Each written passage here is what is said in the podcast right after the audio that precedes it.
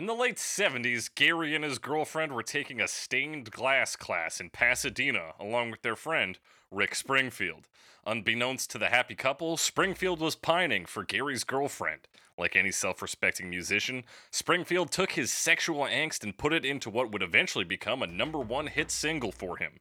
It took 19 weeks for the song to top the charts, one of the slowest recorded climbs in music history. The peaking of the charts coincided with the launch of MTV on August 1st, 1981. Springfield's music video played on the station on that fateful day and would continue to receive regular airtime throughout the station's lifespan.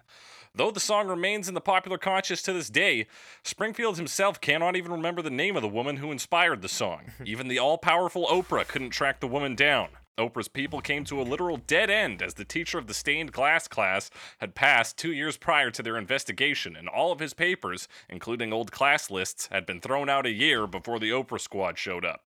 We may never know where to find a woman like that, but thanks to Springfield, we'll always know where to find a classic 80s banger. That's right, we're talking Rick Springfield's Jessie's Girl on Cover Me.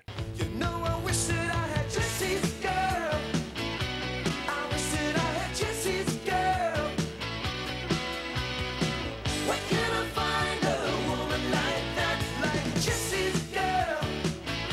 That's right, it's Cover Me, the only podcast that talks about famous songs and their many cover versions and compares them against one another to find out which one is a good friend of mine.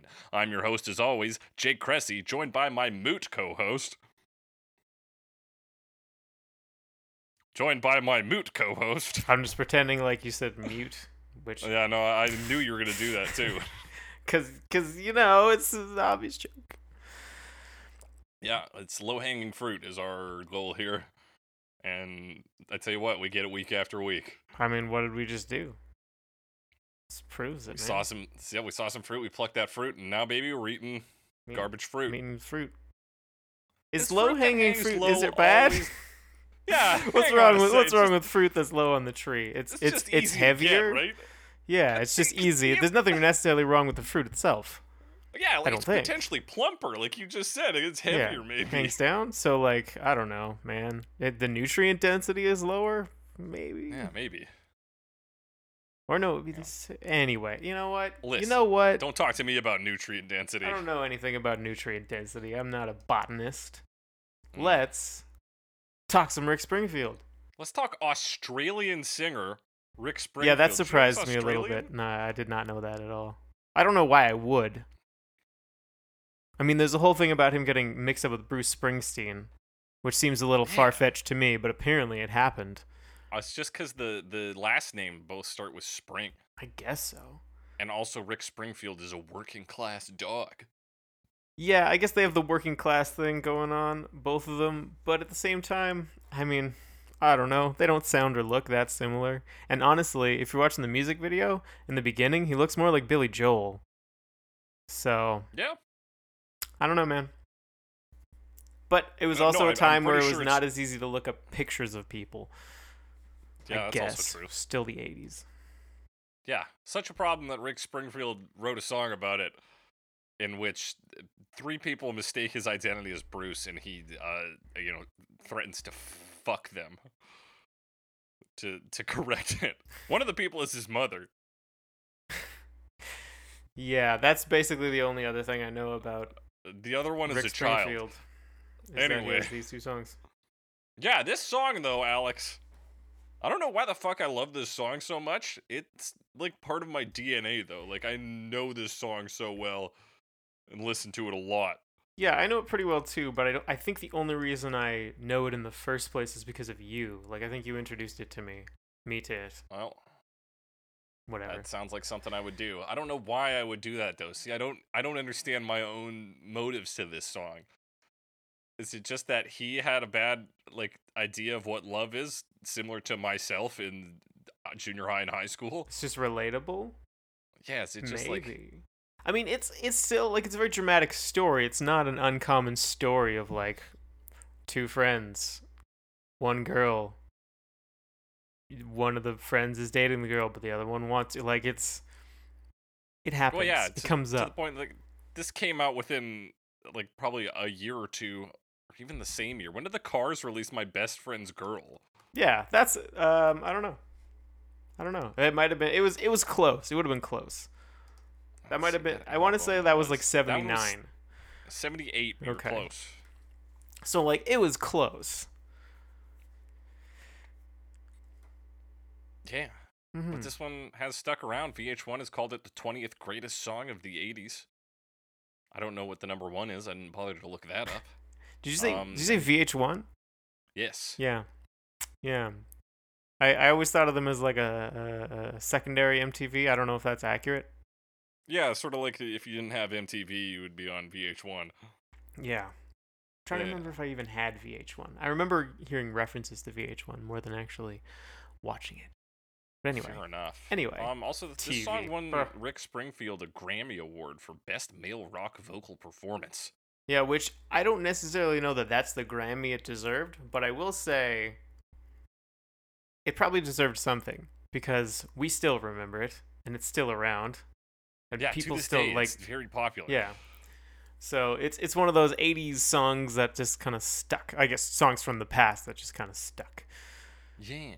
Alex, did you watch the old Cracked video by Dan O'Brien on this? Yes, I did. I didn't rewatch it this week, but I've seen it. I did. Yeah, he called it a song that everybody knows and most people like, but it's probably not anybody's favorite song. Right. And then which he is, which is apt. and then he says it's his favorite song at the end. He does, yes. What a twist. That's comedy, baby. Um, speaking of comedy, let's talk about these lyrics. Another seamless segue by your boy, um, Alex. Speaking of words, Speaking um, of words, Alex. Alex Mildenberger. Alex, did I ask you how you are today? I usually ask that. How are you? You do. I'm uh, I'm pretty good. Pretty good. I've been I've been progressively going for longer bike rides, um, Nice. in an attempt to ease my um, my plantar fasciitis away Mm. or whatever it is I have. Um, and I went on the longest one yet today, so that's a pretty good feeling. That's good. Yes, let's talk about Jessie's girl. Jessie is a friend. Yeah, I know. He's been a good friend of mine. But lately, something's changed that ain't hard to define. Jessie's got himself a girl, and I want to make her mine. A verse so just on the surface level tells you everything you need to know. To, is there anything else to say? Um, I mean, we could note that it's not rhyming couplets. Um, all th- the three of the four lines, the final three of them rhyme, and two Ah, of them are just the word thruplets. mine. Um, That's true. so yeah, it, it's not like an overly sophisticated, like poetic structure or anything. It's pretty straightforward. Something you might expect from a working class dog. Yes, it fits the working class dog thing. And from there, we leap right into the pre chorus Alex, and she's watching him with those eyes. And she's loving him with that body. I just know it. And he's holding her in his arms late, late at night. Yes, so now here's his pining. He's thinking about all the things that's that's going on, and he's very focusing on the uh, like physical aspects of of this girl, who again is unnamed, um, and defined entirely based on her relationship with a man Mm-hmm. And her physical attributes. Um, Not very woke. yeah, not very woke, Mr. Mr. Mr. Springsteen. Just kidding. Um, and he's like, he's he's he's frustrated. 'cause He feels like there's these Mhm. things happening, and he wants to do those things. You know? Yeah, so I have a quote from Rick Springfield here, and he says, I was completely turned on to his girlfriend, but she was just not interested. So I had a lot of sexual angst, and I went home and wrote a song about it. So yeah, if you're noticing that the uh the the way she's depicted is just as a sex object, that's because this song is about Rick's sad boner, Sad boner. the lonely boner. Is there really any other kind? Well, um, Probably. Probably. I'm gonna say yes. Who knows? Not me. Yeah, I'm gonna say Not yes as well. That was actually that was a, that was a joke. I swear. It's okay, Alex. Nobody's gonna judge you here for having a lonely boner. Ninety percent of our audience is lonely boners. Do we know? Um, we do we know our audience? So yeah, hang on. So to, to some of the pre-chorus, yeah, it's all about the physical intimacy that he's missing out on, Yeah. and he knows that they're doing it. Lonely boner. Chorus. Lonely boner. You know, I wish that I had Jessie's girl. I wish that I had Jessie's girl. Where can I find a woman like that? And if you click on this one for the, if you check out the Genius annotation, for some reason it includes a GIF of the hit film Mulan from 1998. Yes, the animated Mulan. Yeah. And he weird. says, "You don't meet a Um, girl like that in every dynasty." And it's a joke. I haven't watched Mulan in probably a decade or more. Easily a decade. Um, what I want to say about this, Alex, maybe is uh, he was originally going to use Gary's name, but then he decided against it, and then settled on the name Jessie because he was wearing a T-shirt with football player Ron Jessie on it. Hmm. So it's a last name. It's a last name. It's also interesting because Jessie is like more gender neutral than Gary, um, and Mhm. Gary wouldn't have sounded very good. Gary's, Gary's girl. girl. like it's it's too many G's. Um, Gary's girl. to the point where like listening to it, like you know, it's called Jessie's girl. It's about a girl. The girl's not Jessie, but sometimes it's easy to get like mixed up. You know, yeah. you're like, and then he's talking about Jessie, or no, he's talking about somebody. Uh, well, particularly somebody in the Songfacts comment section was very upset that he spelt Jessie with an I. He's like, that's not how man spells it. Man I spells it J E S S E. Okay. Yeah, Um. very, very angry, but you know, really doesn't make a difference. Sure. I, I don't know. Um, yeah, so he wishes that. that he had Jessie's girl. Where can he find a woman like that? no answer. At a stained glass class in Pasadena is the answer. Also, what? I've never heard of a stained glass class. What do you learn in that? Um. How to stain glass, I how to- how to suppose. stay yeah, the but- glass. Um. I I know. I've made. It's not like stained glass. I remember in in like school we just like stuck glass to a thing. It was like shards of glass. Okay. Um. But there's also. Like you can, like there's. I have no idea. Basically, is what I'm trying to say. You learn to make stained glass, I guess, which just involves. I don't know what it involves. I don't know if you cut the glass out. They probably cut it for you, and then you just stick it together. I don't know if you like. What you stick it together with? yeah. Plaster, metal, maybe. But I feel like that's a whole other skill. Like that's too much. You know? Yeah, it seems like there's a lot involved. Or maybe it's a stained glass it. history class. Maybe they're a- learning oh, yeah, about I mean- stained glass. Stained they're not glass learning to make it. class. There's like, and this one's from the 17th century. In whatever cathedral, I don't know, man. That's where the that's where the real hotties go. That's where the fun is. Good. That's a good callback That is a good callback. to episode 104. Going by episode numbers now. Hell yeah, that's we don't we don't mention the song titles anymore. 104. Just- just- oh Well, I got back to episode 105 of Cover Me, where we're going to talk about verse 2, in which he says, I'll play along with this charade. I always thought it was the charade. Doesn't matter. Yeah, there's a lot There of does- little things like that where I, I just misheard things. Yeah, he says that doesn't seem to be a reason to change. I always heard there. Um, you know, I feel so dirty when they start talking cute. I want to tell her that I love her, but the point is probably moot. Probably. He kind of skips Um, it. as as Daniel O'Brien once said in a, a video that I did not think to check the uh the year on to quote it properly, moot's a word for lawyers.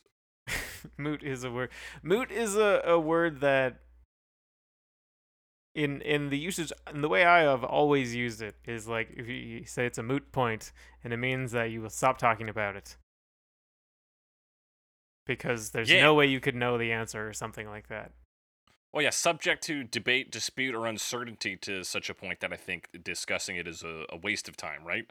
Yeah, basically. yeah, like we can debate this all day, we will not reach a conclusion, so it is a moot point.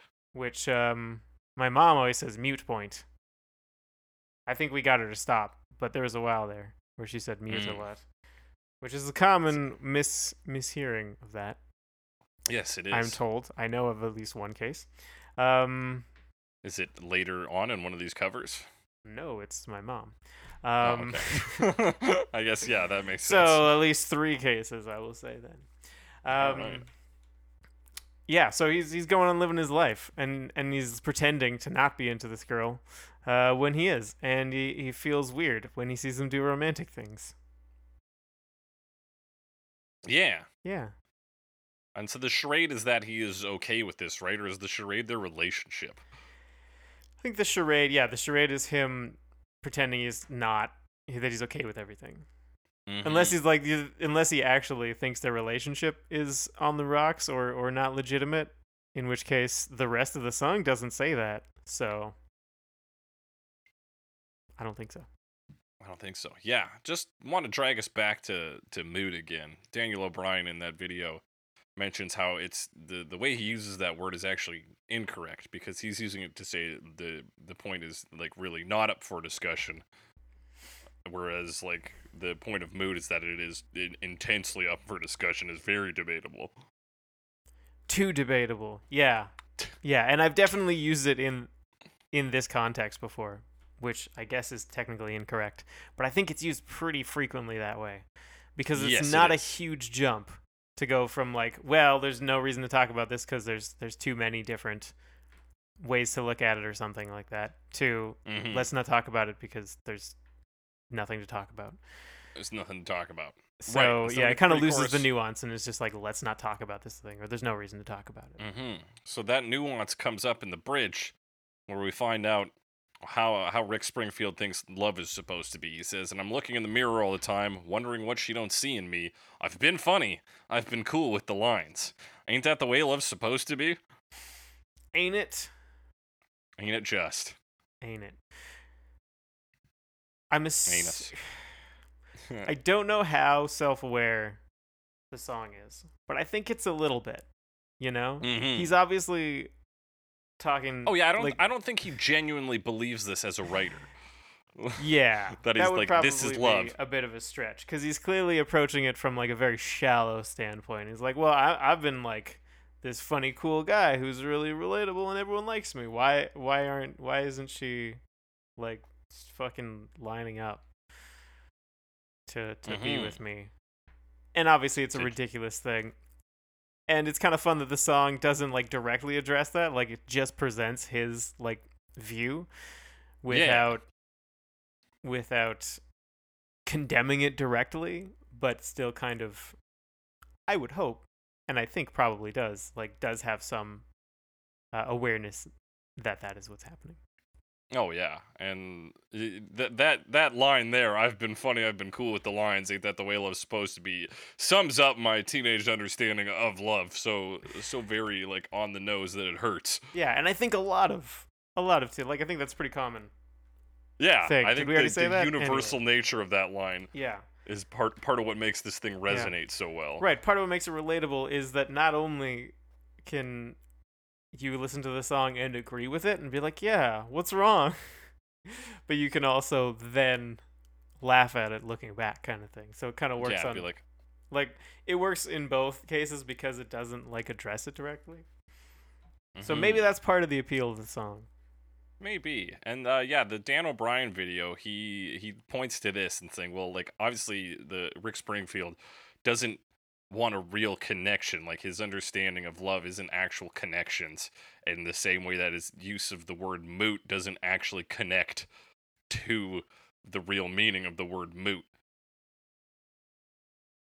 So he's just uh, you know, he's quite lost in his own bullshit. So it's all meta.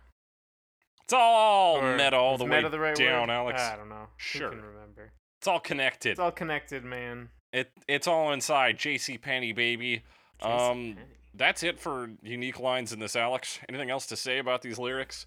Um, they're like pretty catchy. Very simple. There's not a whole lot Mhm. here. There's really like some pre-chorus, chorus repetition, and then there's two verses and a bridge.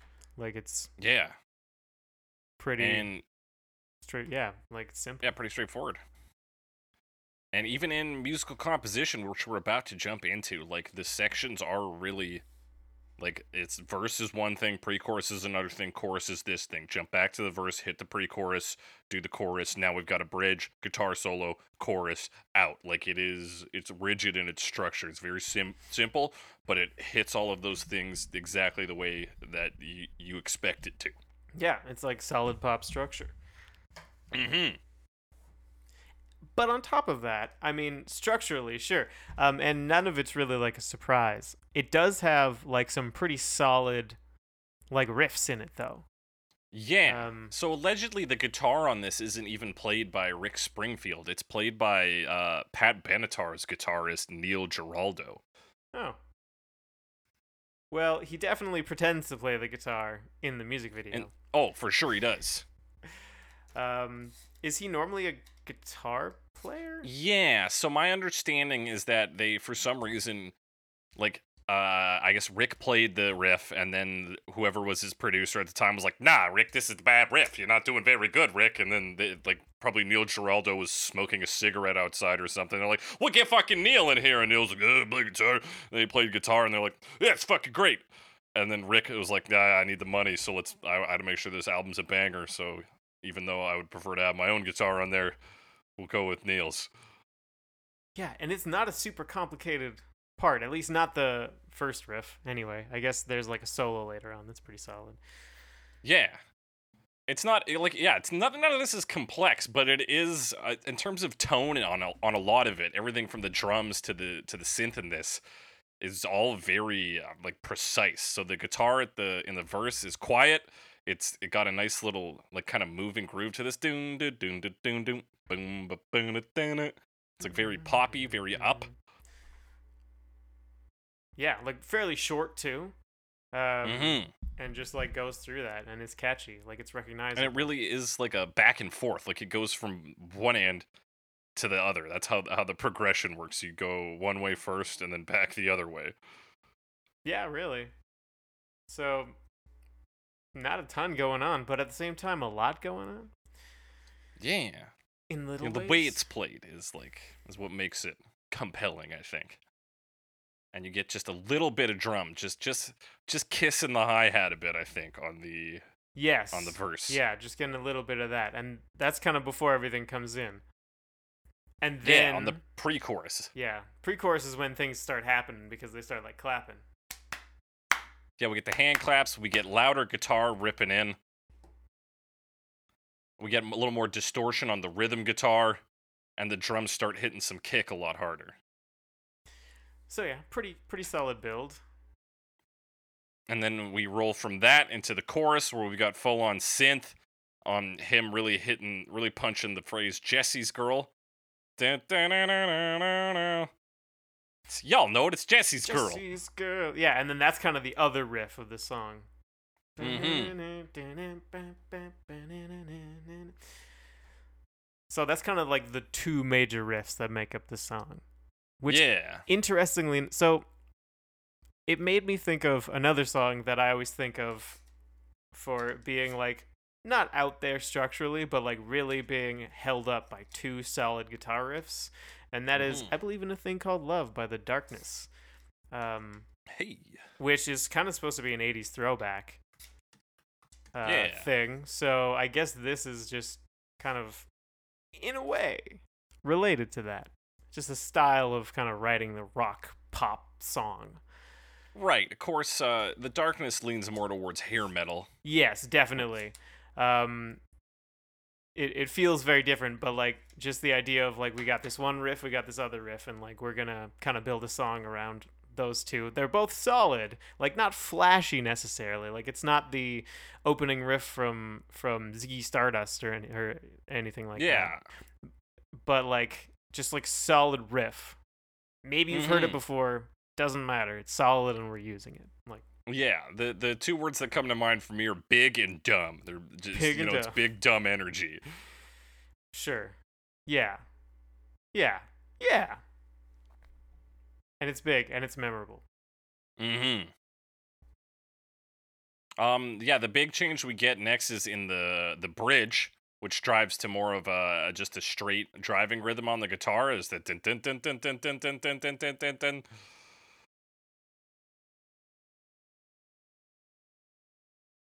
And that gives you sort of that like while he's having this inner turmoil. right. like, it's kind of it's over. like it's more introspective, but it's still pretty like overblown. Like it's Mm-hmm. it Yeah, it turns inward, but yeah, you got these like big synth notes, chords that like yeah, make it not feel as serious as it and and it probably shouldn't be. Yeah. Yeah. And then, because then we lead from the line, ain't that the way love's supposed to be, into this, again, big dumb guitar. Boom, down, down, down, boom, down, down, down, down. And then he say, yeah, and then he just like has chorus repetitions. Yeah, and a And guitar, guitar solo. He says, Tell me, where can I find Tell a me." woman like that? And then he does he does it well, someone does a guitar solo. Yeah. And it's good. It's a good guitar solo. Yeah, again, like not super long. Solid. Solid Yeah, it's guitar just- solo. It's just some solid, like, pop rock. And it ends with a big sort of like sustained fade out that boom boom boom boom. Yeah, you get that like really big resolution, Yeah. which is kind of interesting because the story really doesn't resolve.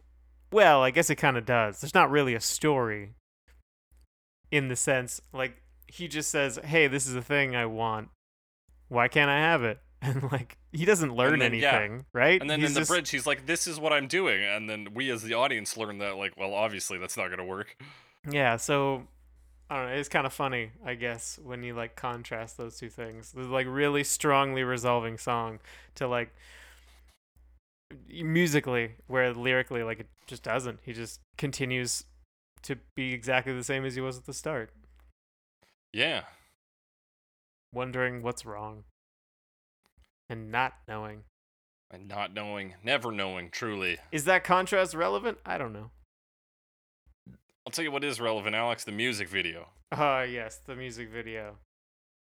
So we open with uh, the t- the titular Jessie's girl, and Jessie obviously in a back alley alley, and Jessie is graffitiing the, the, the song title on this back alley. Yeah, if this song was like three or four years younger, he would have like carved it into a tree.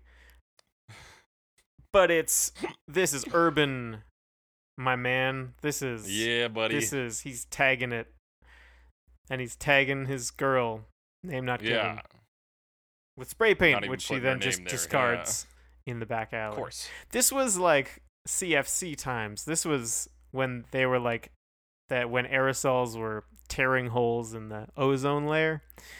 So thanks, Jessie, Yeah. for helping worth it. that along. Um. Yeah, and then Rick shows up as they walk off. He's in a leather jacket, and he explains the situation to us. As the Just song listen. does. Yeah, he's like Jessie's a friend. And then him and his band start jamming. He's now in like a His band appears just like in a single frame. Yeah. That's later on, because later on he's just standing by himself. Actually, they disappear then reappear.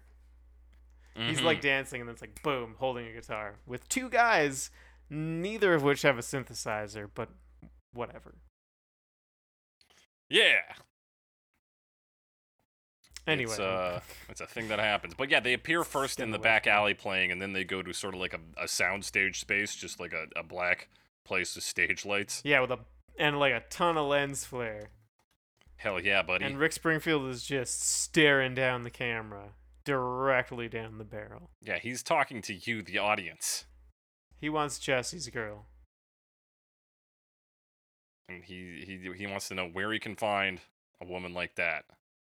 And then we get a shot of, we get that classic shot where it's just light on somebody's eyes on a close up of them. But it's, Which it's means Jessie's something girl. about them being not evil. I'm trying to remember. It's like when you Yeah, I mean- illuminate people's eyes, then they're like not mysterious, Sure. right? I don't remember. I, feel like she's still a little mysterious in that shot. she is though, right? Because the rest of her face Yeah. isn't is is obscured. And then he kind of Since we like smiles at her, and she's just like chewing gum, and then they both walk away, which is like I thought Jessie was your friend. Why didn't he at least acknowledge you? Yeah, I was thinking like, hey man, like they're just out in. It looks like a an apartment complex or like a, a neighborhood. Yeah, with trees, presumably in Australia. I don't think it was filmed in Australia. No, I feel like he, because yeah, he would have been in Pasadena, which is uh, California. That makes more sense. We need an analysis of the trees in this scene. What's the flora? What do trees look like? What do trees? the No, these these can't be Australian trees. They're the right way up.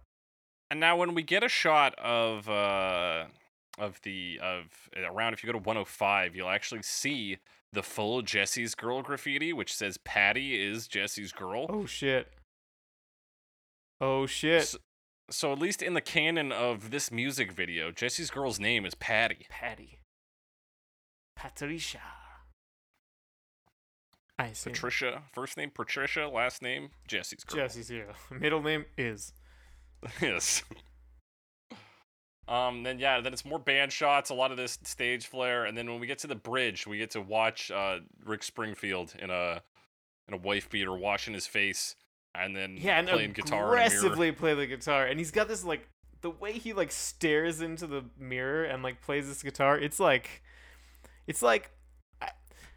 I, described it as pathetically masturbatory. Like that's what it seems like to me. Is that what it seems like to you? Were you picking up Well, on that vibe? Even if you watch, he moves his head like he's checking himself out while he plays the guitar. Yeah, I guess that's part of it. That's part of it, and then yeah, just like the stiffness in it, and Yeah. the fact that he's he's got to have the guitar in frame. yeah, it like feels awkward. Yeah, and you can he's like holding the guitar kind of awkwardly too. Like in yeah, front it's not a so natural stance. And I guess that's just so it's in the shot because the camera had to be out of the way so you couldn't see the camera in the mirror kind of thing. Yeah, I mean, yeah, it probably is mostly a side effect of having to shoot it properly, But but like it, it, certainly gives off an image that seems to fit in with the concept. yeah, he just he seems so pathetic here. I don't they just really Mhm. And then of course she's in the And then, background. Yeah, she's in the background not looking at him. And then we cut back to him looking at himself without a guitar, and then he gets pissed off and gets that mean face and stabs the mirror with his guitar. Yeah, he smashes the mirror like a couple times. Like they show that like just footage of him smashing the mirror. Well, yeah, because it's good footage. Yeah. I mean, you can only Primo smash each mirror once, and how many mirrors do they have? Probably one. just the one. Maybe two. I mean, he there's definitely different shots of him smashing the mirror because you can see it Yeah. smash in different patterns. It breaks in different ways, yeah. and then there is one where he smashes the mirror, or it does like a mirror smash transition. No, never mind. Where it's like from the other side. Yeah, so we see him like as like, you know, here's Johnny. Exactly. He just axed his way in there. Yeah, that's that's the money shot of this video is just seeing him bust up that mirror. And that's his frustration, I guess. Yeah, and it Um, culminates in that, and the rest of the music video is pretty much just him jamming with the boys on this soundstage until we get to the end and we see the the album's working class dog in front of right. Jessie and Jessie's girl at like a community theater. Yeah, which is apparently where the where his soundstage is located. He's performing. Oh yeah, is that is that the uh the implication? I I think so because the camera kind of spins. It's like looking at him, and the camera just spins around. I don't remember what that move is called. Pan, it just pans. So that's know? just a pan. It's a, yeah, it just be a pan. Okay. Pan. Oh, you're right. It just pans over. Yeah. yeah. and then it shows the the other like he's performing this for them and the working class dog yeah is sitting in the audience with his shirt and tie Yeah, I want to know more about the dog.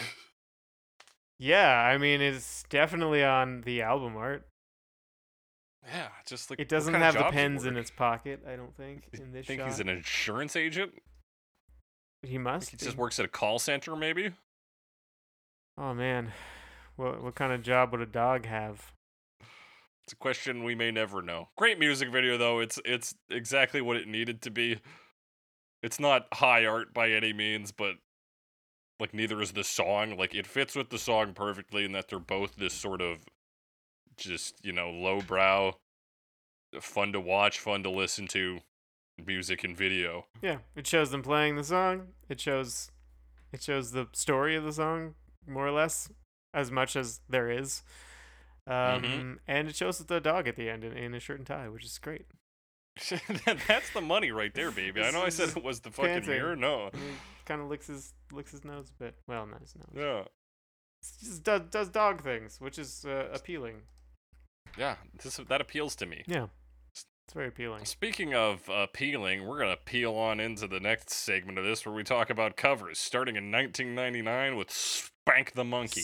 Spank the Monkey. You know I wish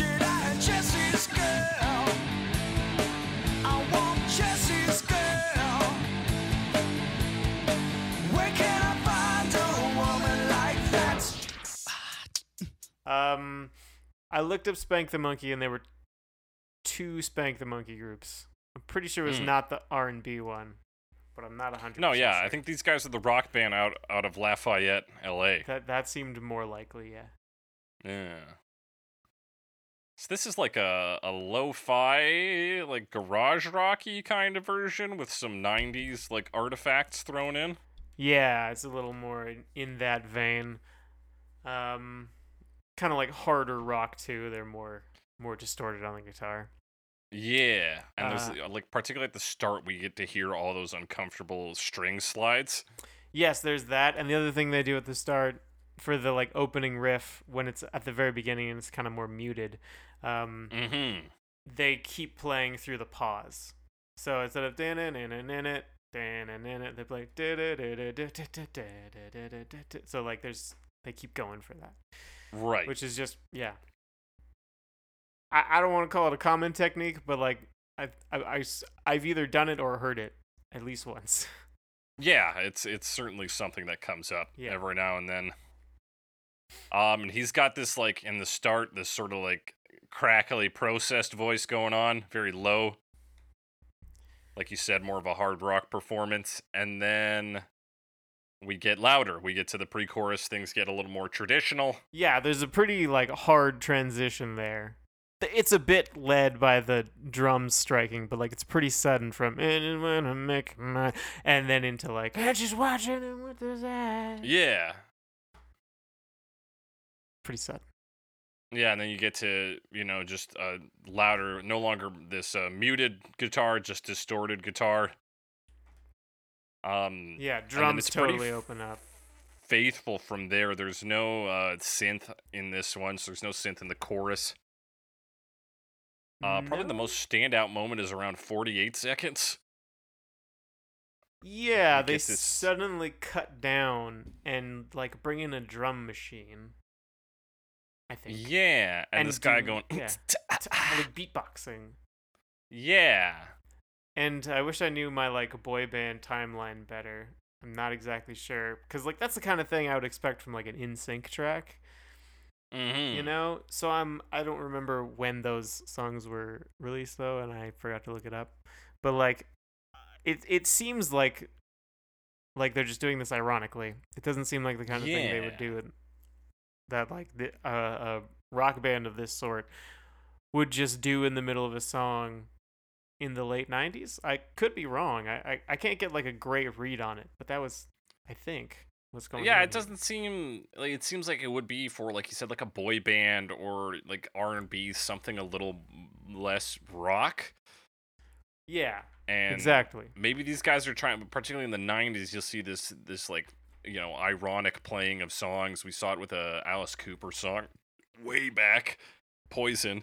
Um so like yeah maybe that's their way of trying to be like oh we're we're hip and cool. We're playing this but ironically this pop song right and like it's completely detached from the rest of the song. They just do it for yeah. a bit and then go back into the second verse. Yeah. So yeah i don't know exactly what the motivation was there but i would not be surprised if it was irony because it's 99 man. Yeah. It's fucking 99 it's fucking 99 and here's like the rest of the song pretty straightforward yeah it's Yeah, like it's like a harder little rocky harder. version. Um, there is one thing that I noted. I'm gonna listen to it real quick first to refresh my memory. do it coward When he starts singing on the on the bridge, well, first of all, when the like kind of bridge section starts, there's actually quite a bit of feedback on the guitar, um, which I don't think right we've noted. yeah Yet. Um, it's um, and then that plays for a while, and then when he gets into his actual singing, it kind of sounds like he takes a bit to like get fall into the timing, and that's like, I think two ten or so, like two oh eight, and he kind of. It, it seems like he's like having a bit of trouble, and I don't know if they did it on purpose. It doesn't sound like he did it on purpose to me. Um, and then Talking kind of falls vocals? into, yeah, and the vocals, and then he kind of falls into the timing. Yeah, it seems like maybe he's holding mirror in a funny way to try and like find the beat. Yeah, he holds it and then like comes in when he feels like he's got the right thing, right timing. Yeah. So yeah, But he also does that same hold on Ain't That the Way Love's supposed to be. Oh, so maybe And that's right. Cool with the lines. He does the hold. I feel like it's not. It's it's a bit off at the start. I can't say I really notice it. Anyway, maybe it's just in my head, but that that's that's what I feel. That's what you felt. Yeah.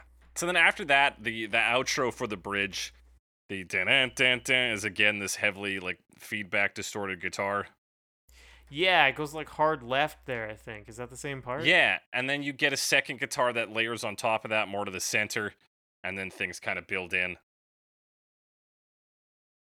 And then he says, "Hit me." him. instead of tell me. Doesn't make any fucking sense, Alex. He just wants to be hit because he is a monkey and he wants to be spanked. I guess. Spank that monkey for me, Alex. Um, yeah, and then it kind of plays out the same. Then near the end, he says a little something for the boys in the berry. I have no idea what he's talking about. Me neither. He does say a little something for the boys in the berry. Oh, like boysenberry? But why? Does that mean anything though? Uh, no. That's another Here's the thing, though. Yeah. I actually missed this because I only caught it on a second listen. Um, in the opening verse, he says that is hard to define. Okay. Instead of ain't hard to define. Well, yeah. So he says that is hard to define, and right, then and then the goes next- on to define it in Define like, it. in like one sentence. quite simply. it's hard to define. Here's yeah. So that's not quite right. Yeah, that's a that's an amateur mistake. Spank the monkey. Minus one Yeah. point. Minus one No point, gold which star brings for you, you. Yeah, it takes away your gold star status Sorry, STM. and forces us to go on to the Stanford Mendicants in 2000. You know, I wish that I had Jessie's girl. I wish that I had Jessie's girl. Where can I find a woman like that? I play along with the charade. They are an a cappella group from Stanford. As if there were going to be anything else from a fucking university. Um, and they are known for wearing red blazers. Yeah, How about on the campus, not in the world, just on campus. Yeah, cause like I mean, I if I saw a guy in a red blazer, I'm like, is that a fucking mendicant? What's he doing outside of his native habitat of Stanford? Like, I wouldn't know. Um, although they've been around for a long time. Like even on on Spotify, they have albums going back to the '60s. Oh yeah, So it they've been found, was founded in for a long time. 1963. According to Wikipedia, the the uh, a gang of students memorized one song together, and then broke into a, like a women's dormitory or like mess hall, performed the song, and then fled out an open window. Yeah, that sounds like the '60s. It sounds what like I've the been told about the '60s was it Happy Days are here again? Who knows? Who knows? But yeah. Anyway, this is them. This is their version of Jessie's Girl. Uh, probably the biggest thing is their running bass line of Doma Doma Doma. Yeah, I don't I don't know why that decision was made. It's very it, it feels I mean, we talked about some some uh acapella when we were talking about Mr. Roboto, but it's like almost that. Yeah. Um, Domo it's you know it's a cappella. We get big Yeah. douches for the drums into the pre-chorus. Yes, this version I will say like makes no attempts as far as I can tell to make their voices sound like anything other than like their voices pretending to be instruments, like they're not trying to sound like instruments. We Yeah. often get a lot of ver- uh, acapella that like they process like the beatboxer to the point where it sounds like drums, but like clearly couldn't be sounds made by a person because of how it or or I would be wouldn't believe it could be made by a person. Um, but they don't seem to be interested in that, which I guess is good.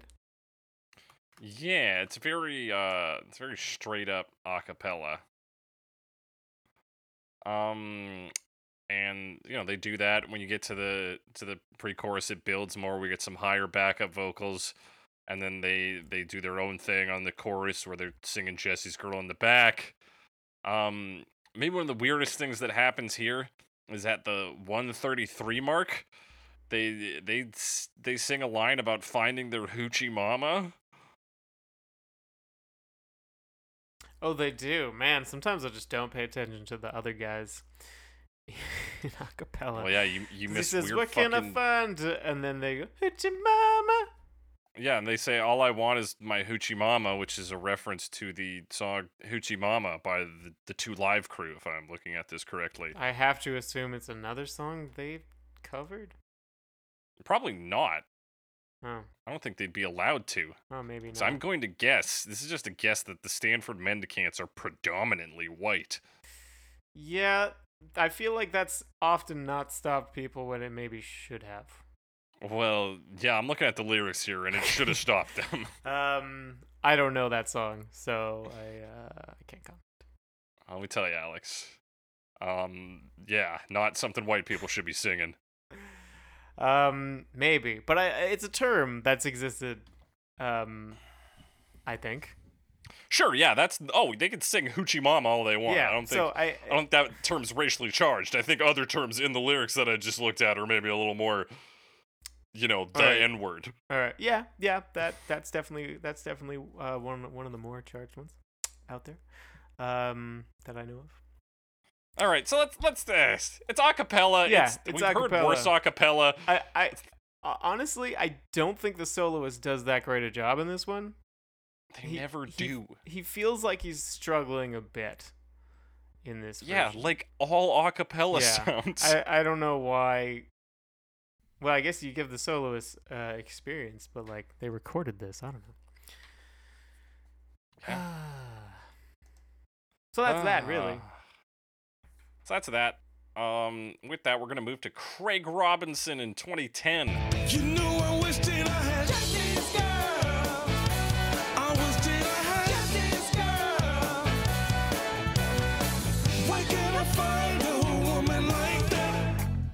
Play along with the charade. The uh, actor, comedian, musician, and singer best known for his role as Darryl from The Office, and perhaps more modernly as the Pontiac Bandit on Brooklyn Nine-Nine. Indeed, this is from the movie Hot Tub Time Machine, which came Where out when plays as the we were in character high Nick. school. Yes, A movie about- 2010. A bunch of guys traveling back in time with a time machine, which was a hot tub, um, into their younger bodies because it's a place they were at several decades earlier, and then they kind of like fixed their lives in the past. Well, yeah. First, they agree that they ha- that you know they shouldn't be fucking around with time, so they're gonna try and do things the same way they did it last time. But then, of course, that would only make for a semi-compelling movie. Yeah. So then, eventually, they all kind of break characters. So at this point, uh, the character Nick, played by Craig Robinson, was supposed to play a really bad cover of "Careless Whisper," and it you know destroys his music career, etc. But this time, he plays Jessie's girl, and we get to hear some of that performance in the the movie clip, not as much as the the the full one they released on the soundtrack. Yeah, not very much. I watched the clip as well, and they like cut away pretty early on, and then they don't cut back until the very end, which I guess for the movie is great because that's, you know, they can do other things in that time, um, Mhm. which is probably important for a movie. Uh, but yeah, this is the soundtrack version where he sings the whole thing, or most Yeah. of it. Yeah. Now I, he is, I believe, singing this in character, so I think sometimes he really strains his vocals, and I think that's more of like a maybe a character choice because he is a musician and singer according to Wikipedia. So I'm assuming he knows how to to sing without damaging his vocal cords. Yeah, there's definitely some stuff here that was supposed to make it sound like more amateurish because he's supposed to be not a professional musician.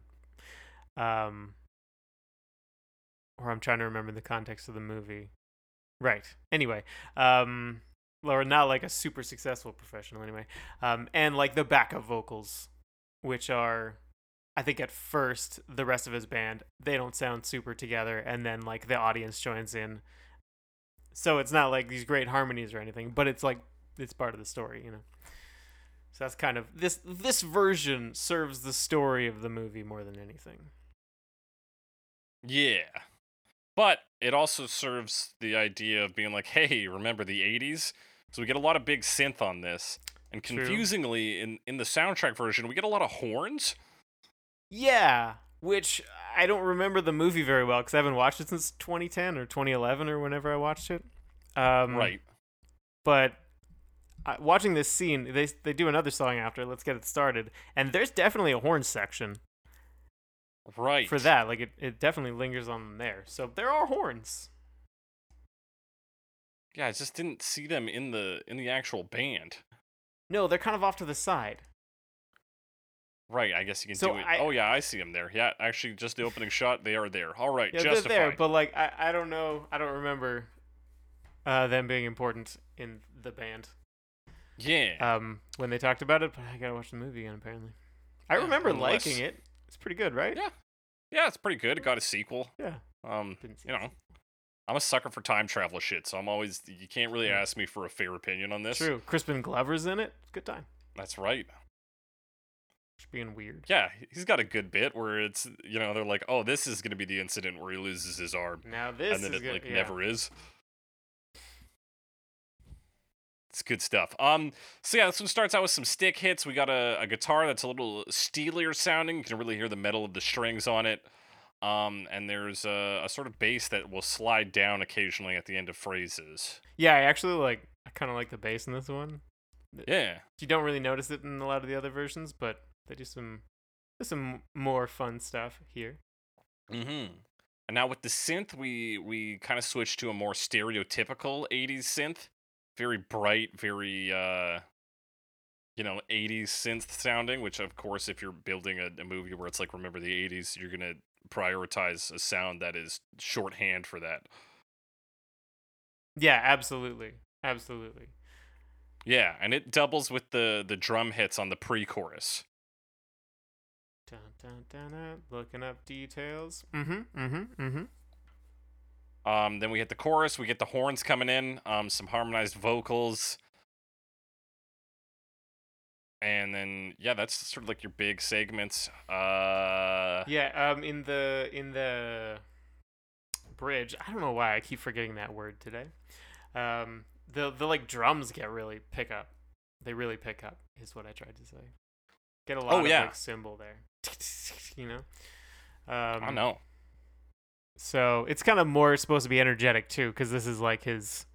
He's like performing, right? This is like party thing. Well, here. yeah, it's a So live kinda- cover band. he- yeah, so he like picks up the um otherwise like more low key segments. And it's supposed to sound like kind of modern, you know, like like it's supposed to sound 80s but like a modern at the time take on the 80s. because he has knowledge of the future He has knowledge of the future. And then yeah, instead of the uh like the bridge's outro, which is usually the big dumb guitar riff, we just get this this horn ripping through, We certainly and do. then we then we get this killer synth solo. Yeah, which again is part of his like his like progression. Not throughout the song really, but he's like nervous at the start and then by the end he does this crazy synth solo. Yeah. Um so that's kind of his character progression there. You know? Yeah, it's supposed to be like, oh, he's in his element. You get this, and it's, I think it's a good synth solo, but you know, I'm an easy sell. Sounds pretty good to me. Yeah. Yeah. And then we get big horns at the end, and him going, yeah, yeah, Yeah. it's fun. It's good. Honestly, it's it's more unique than some of the other ones we talked about so far. Like, huh. Yeah, without time, really like- changing that much.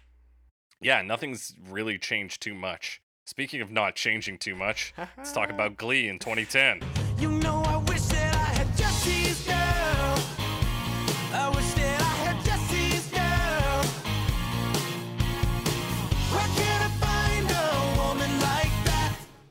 I play along with the charade. Talk about Glee and also 2010. Uh, Glee, the show where they cover songs a lot as part of the plot, usually. Uh, I will say this one's a little less contrived than some of the ones we've talked about in terms of like plot.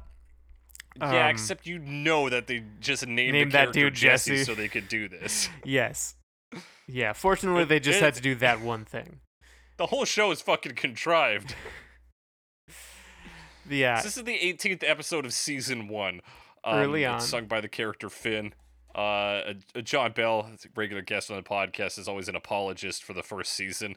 Uh, having watched just this clip, no, it's This- garbage. But Yeah. So as we often, as we usually say for Glee covers, they they they sound the same. They're meant to be the same. You know, they do the jukebox thing, so they're not trying to change up the instruments. It it just sounds a little more poppy, like a little more like modern, or I guess 2010 modern poppy rock instrumentation. Like it's a very straightforward cover, of the original. Yeah, and like, uh, yeah. Speaking of that instrumentation, the synth on the chorus just sounds like trash. Ooh, I gotta pay. I didn't pay attention to the synth.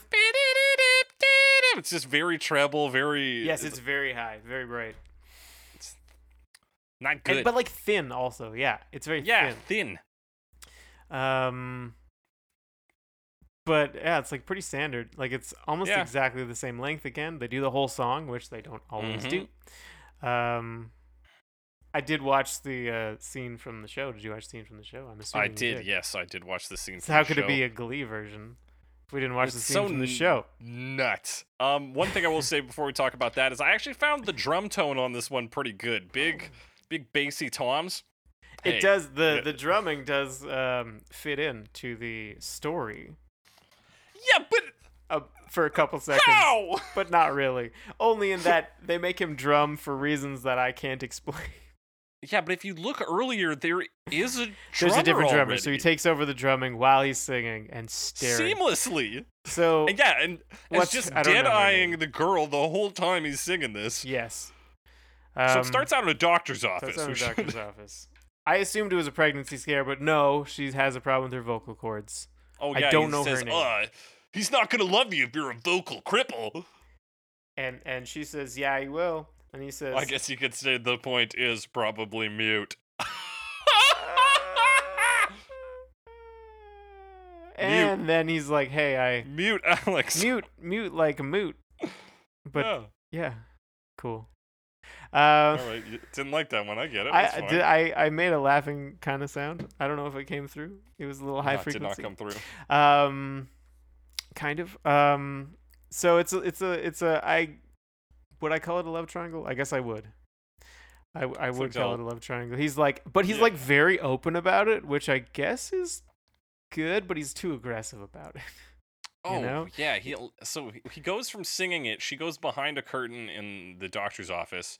He's and he starts singing it there, and then it instantly shifts to them being in their little glee club room, where he has this this stance that screams serial killer. You know, kind of hunched at the oh, shoulders, Oh, yeah. head forward. He's super like tense with his yeah, with looking her dead in the eyes. shoulders hunched And up. then like she's visibly uncomfortable, and then the people beside her are like, "Yeah, fuck yeah, Jessie's girl." Yeah, everyone is pretending none of this is happening, and I assume none of that is happening because that's how musicals work. Uh, No, but it it, no, is it is happening, happening. though. Like the the song is happening, but but his aggression can't be because people would respond to that. There's no way everyone's like, "This is fine," because later on he like goes up and like stands next to her and sings at her, and everyone's like, "Great, way to go!" So Right, everyone's like, so "Don't want to be a part of this." I assume that part of it's non-diegetic. I'm giving it the benefit of the doubt Okay, yeah, right. That's sort because it, it has head. to be right because like Yeah.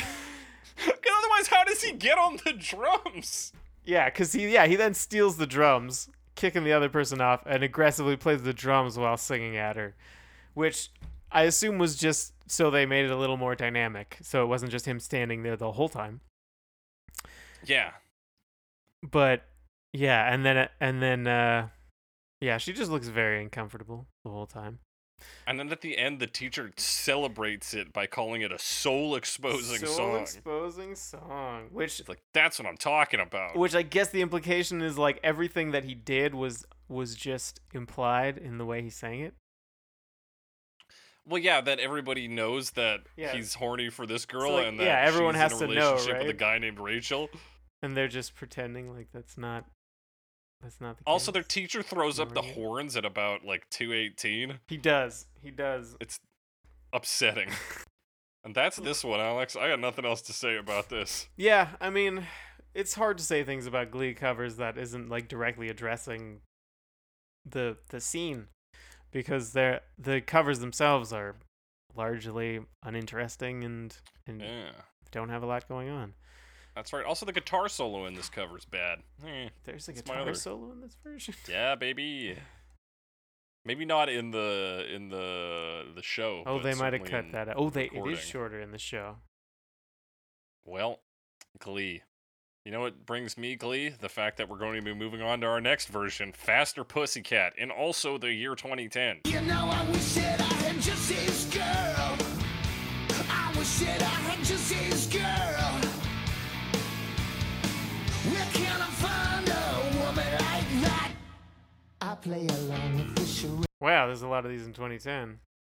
Yeah, Where's so this is uh, by a, a, a self-described trashy glam metal band. Yeah, I also Um, saw a sleazy Hollywood metal band. Yeah, that's the opening quote. Um, they've been Um, around yeah. since like the 80s. Yeah, since 87. So I question whether this is actually a recorded in 2010 release or because it's on like a compilation. Yes, it's a weird album, 100 rock power tracks of the 70s, 80s, and 90s. It's all licensed music. There's 100 songs on it. Some of them are legit, like original band originals. This one is not. Um, unless, I mean, I, I guess they must have done a cover. The other thing about this is, according to their Wikipedia page, uh, they changed to a more industrial style at some point, like in 2000 or something, the late 90s. This doesn't sound like that. This sounds like earlier. So I wouldn't Yeah, be this surprised sounds like if it gl- was, yeah. trashy glam metal. It does sound like trashy glam. Uh, and that's what it is. Yeah, harsher vocals, harsher guitar off the bat. Drums are pretty much the same, a bit louder in the chorus maybe. Uh, honestly, what I noticed on this one is overall the uh, the composition is more even throughout. On the original, part of what makes it so compelling is we go soft to a bit louder to huge in the chorus to soft again, whereas this is just like right. the same throughout. No, no energy levels or one No. energy level. Yeah, yeah. I think when you're trying to do like turn something into more of a pump up jam, it can be a tempting thing to do. Um, that, and it's uh, not great. Not always. Sometimes it's fine. Um, did you get kind of uh, from the vocals like a homeless gospel choir vibe, a little bit? Just the way he sounds, Mm, the way he sings. No. no, the way his voice I sounds? Didn't. Jessie's got himself a girl and I want no. Let me see. Let me Just listen me. to it. No, I didn't Just me. originally. Like not a ton. Obviously, it's a different style, but like the tone. Right. Yeah, a little bit. Like maybe he's got a lisp or something. Yeah. Yeah, okay. Yeah. I'll play ball with that, sure. Uh, well, yeah. Like not. It's not. It's not like over overwhelming thing. No. Um. But yeah, I think overall it really sounds like a lot of those tracks you get on like 25 Halloween songs. Like it's it feels like that even though the band does seem to have some legit credentials. I, I don't know, man. It doesn't it doesn't yeah, feel I would, that I would great need to hear their other work because this one's pretty phoned in. Yeah. Um, the guitar solo is pretty good though. It's definitely like glam metal themed, but yeah, overall this one's boring. There's not enough changed. Oh And yeah, and I thought the singing was kind of flat too. Yeah. Yeah, like like Rick Springfield's probably not, you know, an opera singer by any means, but he really knows how to punch those vocals on Jessie's Girl, like on the title line. Yeah, and I, I I don't even mean like energy flat. Like I mean like tonally flat. Oh, like tonally flat. Yeah. Yeah, probably. Just uh, yeah, it didn't sound quite right. And maybe it's Yeah, supposed to be a little more like punky or something in that way, but Maybe. I don't know. I, and like thematically, I like the idea of making this glam metal. I, I got no problems with that. I just think it needs to be done better. Yeah, like you said, it's phoned in. It doesn't doesn't feel great. You know who does great? Like like Motley Crue could maybe do a good take on this because they do a whole range of like you know sad slow glam rock, glam metal, and also like big heavy shit. Like they could probably do a good take on this. I wouldn't necessarily pay to see that, but I'd see that. I mean, I've literally paid to see Motley Crue in the past. I wouldn't do it again, but I have as well. but I have done it, yeah. Um, with that, we're gonna pay no money to talk about Mary Lambert in 2014. I wish that I had Jessie's girl. I wish that I had Jessie's girl. What can I find a woman like? Mary Lambert, 20. Did you say 14? I forgot to write the 2014. years down for this Yeah, one. 2014. So she, her big claim to fame is being on Macklemore and Ryan Lewis's "Same Love." That's the uh, the the the like queer love anthem that Macklemore wrote, where he spends at least a good verse or two talking about how he is not gay. Oh, and that's is- the one. was- that's the was one. Relieved to find out about that. That's the one that uh, was parodied on um, Popstar, Oh. Never Stop, Never Stopping, with the Yeah. song about how he's not gay. And then I think also there was like a cracked video on it where they just kind of went over the lyrics and mocked it because he's just like, I once thought that I was gay because I did art. Turns out I'm not gay. Very happy about that. But that's okay to be gay. Same love, same love. And that's like kind of the song. Uh, yes. Sweet. Yeah, sorry. The opening line is when I was in the third grade, I thought that I was gay because I could draw. How about that? And then he's, my uncle was, and I kept my room straight. Uh, I told my mom, tears rushing down my face. She's like, Ben, you've loved girls since before pre K. And then he, uh, thank God, thank God he had been loving girls since before pre K. Yeah, I was worried for a minute there. That um. That he he didn't he wasn't into women when he was like three years old. Yeah. If you, if you take any longer than that, probably gay, right? That was way back in 2012. Holy. Whew. Um, yeah, Um, so Mary but yeah. Lambert, her other thing, according to she mentions it a lot on her like website. Yeah. Um, and in her bios, uh, what she wants to be known as, as far as I can tell, is is an emotional singer. Yes. Um. If you uh, in, in her Spotify bio, it says concerts. Her concerts are where crying is acceptable and even encouraged. Yeah. Now I've only heard this song, but it sounds like she's really focusing on the sad thing, the crying. Yeah. Um, I don't know about the rest. Um, but yes, her emotional songwriting, that's what she is going for.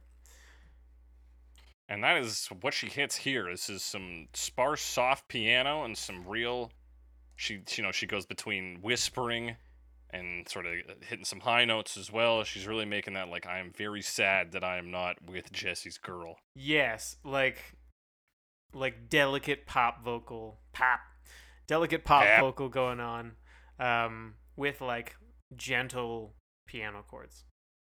Yeah. And that's kind of the song, like. Like it's it's regular chords like quarter note piano chords um throughout the um verse and then once it gets to the pre-chorus it it is irregular piano chords like Yeah. it's Although the, we it's do kind of actually like get some strings that come in that's true uh, on, the, on the second verse and a Yeah. little later uh, on the on the bridge they replace the uh, the synth part.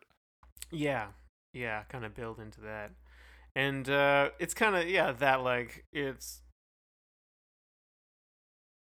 I-. I'm not a huge fan of the style. Like it's really trying to like pull the heartstrings kind of thing. Mm-hmm. In like, I think the most obvious way of like we'll we'll do this. Sad chords, strings. Yeah. And like, it's fine. It's a fine thing to have. I guess. I I don't see the appeal. Well, I think of all the we we've seen this kind of take done. It'll be done to any and every song. Yeah. I think the lyrical content of this piece jives with this interpretation. I think it it actually produces results. Uh, how so? Because it's 'Cause this it- this sad? teenage dramatic. Oh, I Yeah. wish I had this love. Like so, yeah. Chuck piano behind that, a little bit of string and Right. emotional singing. Right. Yeah. The song is is like not super emotionally involved because it's kind of like I guess childish for lack of a better word. And that's almost the approach being taken here to make it sad. It's Yeah, like it's this very big basic. self-involved approach. Yeah. Which is what the song is. It's very I'm not gonna say self-involved again, but I just did. Ooh, Ooh, you did it. Yeah. yeah, And I agree so, with yeah, you completely. it ends with her, you know, repeating, I wish that I had Jessie's girl. It's uh it's dramatic, but it's funny. It's, it's almost comedy that it's so dramatic because the song is Jessie's girl. Yeah, and Jessie's girl is like dumb, kind of, Yeah. because well, the the emotional um payload Mm-hmm. of Jessie's girl is dumb because and that's the point. And blowing it out into this is funny. Uh, yeah, yeah, I like that. Yeah. I like that. Yeah. Way to go, Mary Lambert. I'm not convinced you did it on purpose. I yeah, I feel like this is uh if you do the same thing enough times, you're bound to get it right once, right? Yeah, but way to go. Yeah. You did do it. Um But I do maybe, wanna bring up maybe we this- should get. Maybe she did do it on purpose. I don't know. Maybe she's like, you know, Maybe. this style I have wouldn't it be wouldn't it be funny? I mean, yeah, I don't know what her her I don't know, Mary uh, Lambert. her I don't want to make too many judgments, but like, backlog is like cuz yeah, if she specifically if she's doing this to just covers covers covers and it's any random old song, then yeah, this is just plain luck. But if she like picked this out and was like, "Hey, this might be fun." Then great. But again, don't know. Um, I actually realized I had a quote from Rick Springfield here that uh, sort of talks about his own self awareness. We should have brought this up in the lyrics, but I Oh. forgot to. Um, he says, We're clueless, desperately clueless. Everybody is on relationships. Truly, I remember being a jerk because I thought that's what girls wanted. You only really learn about women when you get into a long relationship, unless you got a really great dad, a really clued in father, or a really open mom. So I think his his line of "I've been funny, I've been cool with the lines" is a sort of self reflection line, Supposed being to like, be, "Yeah, yeah. I, I used to be a fucking idiot." and yeah, presenting it as the character in the song. Yeah, as a as this self involved character who doesn't understand that long long relationships are, you know, it's more than just being like this person's fucking hot and tell him a joke. but he's pretty funny and cool, so you know. He is funny and cool with the lines. Um, yeah, so that that is just something I brought up now. With that, we're gonna talk about a guy we talked about before, have- LLC. Oh, I wish that I had Jessie's girl. I wish that I had Jessie's girl. Where can I find a woman like that? I play along with the charade. LLC. In 2014, we have actually talked about another cover from this same album. That cover was Stacy's mom. Stacy's mom. Um, and I don't remember what we said about that. Um, I could pull up my notes for you if you'd Let like. Let me see. He named himself LLC, so he's hard to search for. Yep. It's an acoustic cover. They're all acoustic covers on this album.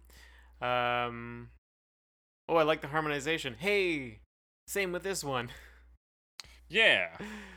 Uh, Um, uh, surprisingly, two covers off the same cover album by an acoustic guy are very similar. Similar, yeah. Um, he does the riff on an acoustic guitar.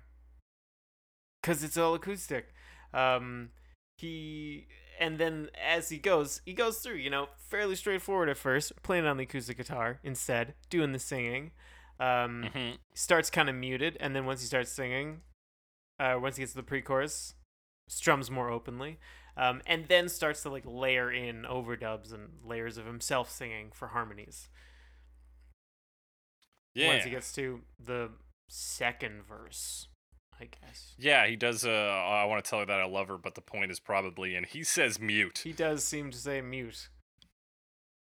Which, come on, LLC. Maybe it's on Yeah, purpose. I don't know. Is he being ironic? Who can tell? No, No? this No. is a genuine Yeah, cover. does not count. Um, We get some shaker percussion on the chorus. Um, the, yeah, the, it gets uh more and more involved. The backup vocals, and uh, on the you know uh, eventually we get some basically Stanford Mendicants a cappella on this. yeah, see, he does the second half of the synth part in the, uh, like the bridge section as. Yeah. Which he is, of course, harmonized. Yeah. several tracks of. Um, so I mean, just a little bit. Kind of works without bringing Yeah. too many instruments in because he's doing so much of those like harmonies. Yeah. So, yeah, I think it's a, a another version that has like a, a solid like gimmick, same as the other one. Uh, I kind of liked it then, and I kind of like it now. Yeah, I I appreciate that he does more with an acoustic guitar. You get a few different guitar textures in here, including I'm just listening to the guitar solo now. Um, the intro riff has a bit of a different texture to it. Like he really plays around with what noises he can get out of the guitar, rather than just being like, "I'm gonna hit the rhythm and sing on top of it." Yeah, which I mean happens so much. It's kind of like uh, when we were talking about um, Superman a couple weeks ago, and there was the one version that was like he was just strumming, or at least one version on the guitar. Oh yeah. like- and then the other guy just made it better by playing some accordion on top. Like, still wasn't amazing, but it was better Yeah, it was it was more because there were at the more things least. going on. So yeah, acoustic covers tend to fall often fall into the category of just being boring strumming, but this yeah has some more stuff. Yeah. With that, we're gonna move into another band we talked about on the Stacy's Mom episode, the Holophonics, in 2019. No, I wish that I had Jessie's girl. I wish that I had Jessie's girl. Where can I find a woman like that? I play along with the charade. There doesn't seem to be a reason to change. I didn't realize we'd talked about them until I came across the phrase ska cover party band. Yeah, I once was I like, read that, I've I was like, that wait before. a minute. I've definitely said that before. um, yes. Um, I believe what I said about the original was that like it was fun, but the singing's not very good. Does that hold up here too? Mm, I think the singing holds up better in this one. Yeah, I agree. The other one felt like they weren't singing very like the guy they had singing couldn't really handle it, but this I don't know whether it's easier to sing or it's a different guy cuz I forgot to go back and check. But Mm. um it's fine. It's not like um what are the other guys Faster Pussycat where it feels flat. Um but yeah. The Yeah, thing this very- one does is it kind of goes back and forth. It starts with like some like harder rock like chugging. Yeah. Yeah, almost like like well, like we're Like going we're gonna jump into punk. yeah i guess it's more And- punky and they're kind of like a punk ska thing but they start with that kind of like metal influence style.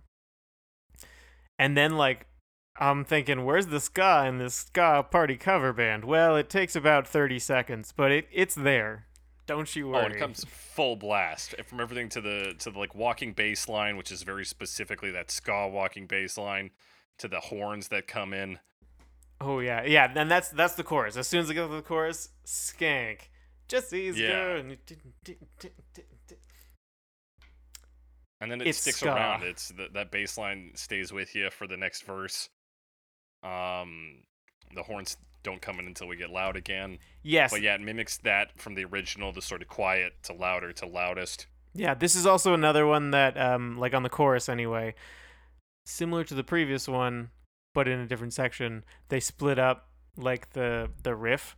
So the beginning is played on the guitar, I believe, and then the bam bam bam, and then the horns. Oh, yeah, it's- it's like a call and response. Yeah, so they split it up like that. Yeah, and the guitar solo becomes a horn solo. Um, also, this version's a lot faster. It's only two minutes forty seconds. And it's so very ska. Um, the chugging guitar does come back later on, for a bit. In yeah, the in the for bridge. the bridge section. Yeah, Um, but we're way more ska. They're like we we've gone ska already, so it, it we we get back to ska. So I was I was a little worried at the start we wouldn't get ska, but oh boy did we ever. oh, we got it, baby. He also said, did you say he says mute? I'm pretty sure he says mute in this one. Um, I didn't notice it, but you're probably right. They're close. I'm shocked. The most shocking thing about this cover is that it took to 2019 for somebody to make something even close to a pop punk cover of Jessie's Girl.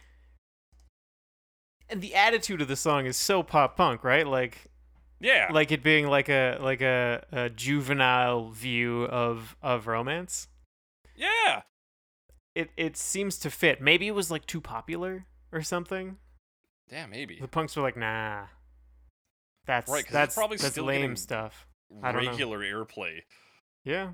I mean, it still does. Still but yeah, does. maybe it was just too prescient. Something like that. But for whatever reason, it took this long. And was it worth the wait? I think it's solid. I think it's a pretty solid it's version. solid. Yeah, I think and and ska cover party band have they is yeah this would kill at a live show Absolutely. and yeah so ultimately even if it's not the greatest version of this song it is exactly what the holophonics set out to be so in terms of them hitting their mark yeah this is fucking gold Successful. Yeah, absolutely.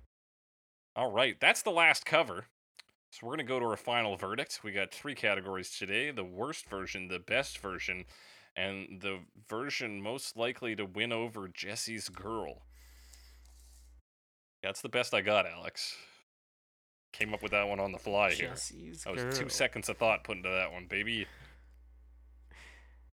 alex Alex. worst version Worst why version. Why? Um, I always feel.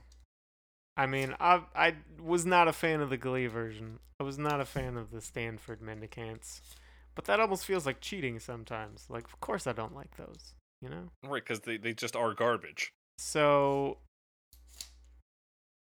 realistically, I think I got to give it to Faster Pussycat because it just felt like lazy and Mm. uh a lot of the versions were like similar but some and and they did change up the genre but they didn't really play around with anything and it was still just very straightforward. I mean spank the monkey had some weird stuff going on whatever that was. It was something you know? Yeah. And the other versions I kind of liked. Mary Lambert was like a significant departure, and I didn't think it was amazing, but we've discussed why it makes sense. And uh yeah, Yeah, uh, you, you make some great points here, Alex. Because if I'm gonna like, listeners coming to this, they know I hate the Stanford Mendicants version. They know I hate the Glee version. So as much as uh, those are already the worst version, so I have to like to to guide them to help to help them understand my musical taste, which is I guess part of why we do these rankings. I have to pick something else to sort of, you know, be more informative than saying the two bad versions are bad. that's how I feel. But that's a rule we made up ourselves and don't need to follow. I know. well, We, are uh, we are the masters following. of our own destiny here. And I think, yeah, looking at the rest of these, it really is. Uh, I mean, yeah, you nailed it. It's uh, oh, never the fuck that band is. Faster, Faster Pussycat, is the worst one. As much as I didn't like things that happened in Spank the Monkey, it was still like they were they were clearly having fun with it, with their weird outro, and uh, you know, Yeah, like they had something going on. I don't understand it.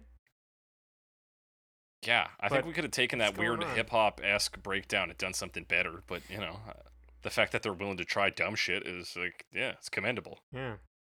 It's That's what we do every week with this podcast. With that, Alex, what's the best version of this and why? What is the best version of this? Stanford Mendicants. No. Um, I will say this before I before I uh, decide.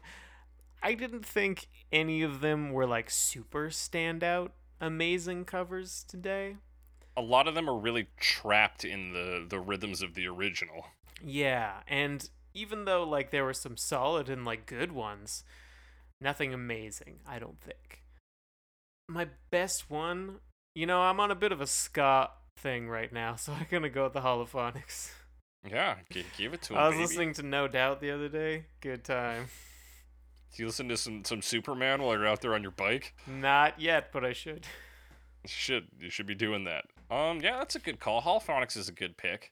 Um, I'm gonna I'm gonna do a do a out, out of character move. I'm gonna pick Mary Lambert. I know that maybe Ah. it's it's that she herself is a hack, and maybe this is just her hacky bit like coming out with an okay result. But in the sea of uh, the cover versions that were all just like here is the same notes played in the same pattern with just different tones on the instruments, she was like, "What if we really switch things up?" And I think like the emotions on it play well to the the self important lyrics, and uh, yeah, I like it. I think it's a good change up. Right on. Alex, Yeah. which version if heard by Jessie's girl, would win her over and bring her back to Rick Springfield. Obviously, the Glee version because it's so aggressive, and women women dig that. Women Uh, love aggression. What version? Which one is the most? I, f- I mean, like if you look at like the LLC version, that's the one you'd play with like your your acoustic guitar and your and your loop pedal. I don't know. I feel like I'm. Oh, yeah. I'm almost making a point out of this, but I'm, I'm not getting there. Um. I have because that one's the most intimate. That one feels like the moment when you be like you play that to her and be like, hey, you wouldn't need Oh a band God. there. A band would make it weird. There, we as we learned in the Glee version, having other people there would definitely make it weird. Definitely makes it weird. You're right. That is a good point. Well made. LLC, my man. LLC. and of course. Unless it was ska, because I think ska could win anyone over, regardless of Oh, the yeah. context. It's it's ska. Yeah, the the question is, is if, if you're the one performing it, obviously you perform the LLC version. If it's somebody else performing it, Oh, you s- you're really just gonna use the holophonics to seduce her at a ska party. which I mean, let's face it, not it, like you're not facing any difficulty there because it's a ska party. Ska gets That's right, everybody in the mood, if you know what I'm Yeah, saying. exactly. Tell you what, the, the, the, only, the no, okay, I was gonna make some kind of skank joke. It didn't didn't land. Uh, was that your answer? Was your answer the holophonics? Yeah, that's what I'm rolling with. All right, LLC and the holophonics, two repeat uh, shows and uh, winning. Winning to cover me alumni Winning finally titles. pulling home a wild card award. Way to go, guys! Way to go, you two. Really proud of you. With that, um, that's our, you know, that's our final verdicts. You got similar opinions, different opinions, or you want to talk about a cover version we didn't talk about. Maybe your pop punk band did a version of this way before 2019, and you want to tell us about it. Hit us up on Twitter, hashtag CoverMePod, at Jake the Cressy, at some Alex Wise Guy. Or you can email us at covermepod at gmail.com. That's covermepod at gmail.com. Send us your questions, comments, concerns, opinions, um, just stuff. You gotta, you know, something good happened to you this week. Let us know. I don't know. With that, we're gonna jump into our bonus segment, which we're gonna call uh, "Cover Me," the Squeakquel, in which we talk about sequel songs, also known as response songs, also known as "Hey, somebody wrote a song. I wrote a song about that song." This week, we're talking about Jessie's Girl 2, written by Coheed and Cambria, featuring Rick Springfield himself, released on August 21st, 2020.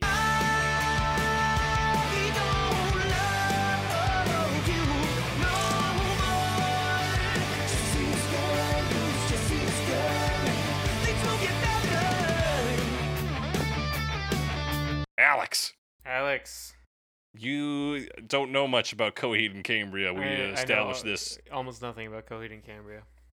I know they're Well- a progressive rock band. Yeah, with kind of like they uh, horror core themes. They seem to really like like dark, murderous love and things of that nature.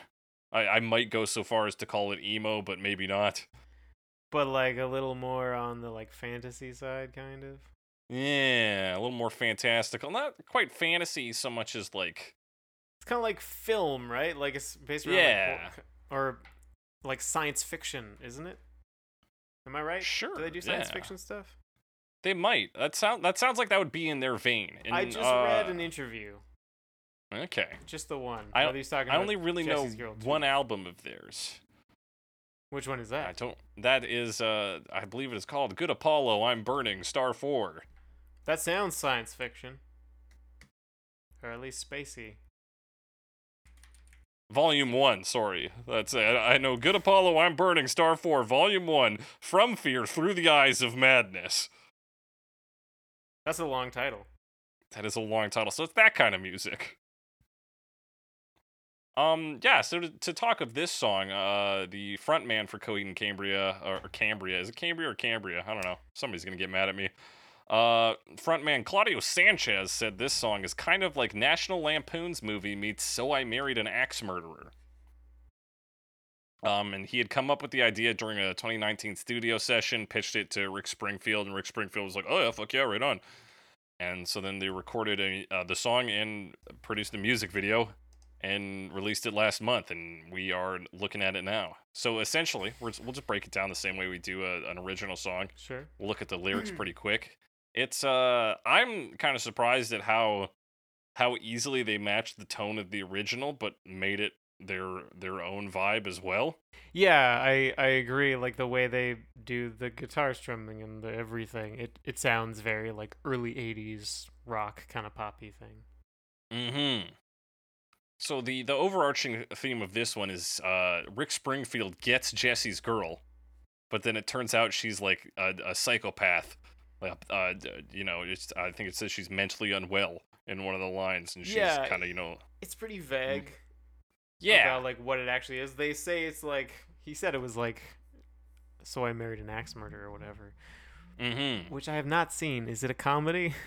I believe it is. I believe that's Mike Myers in there.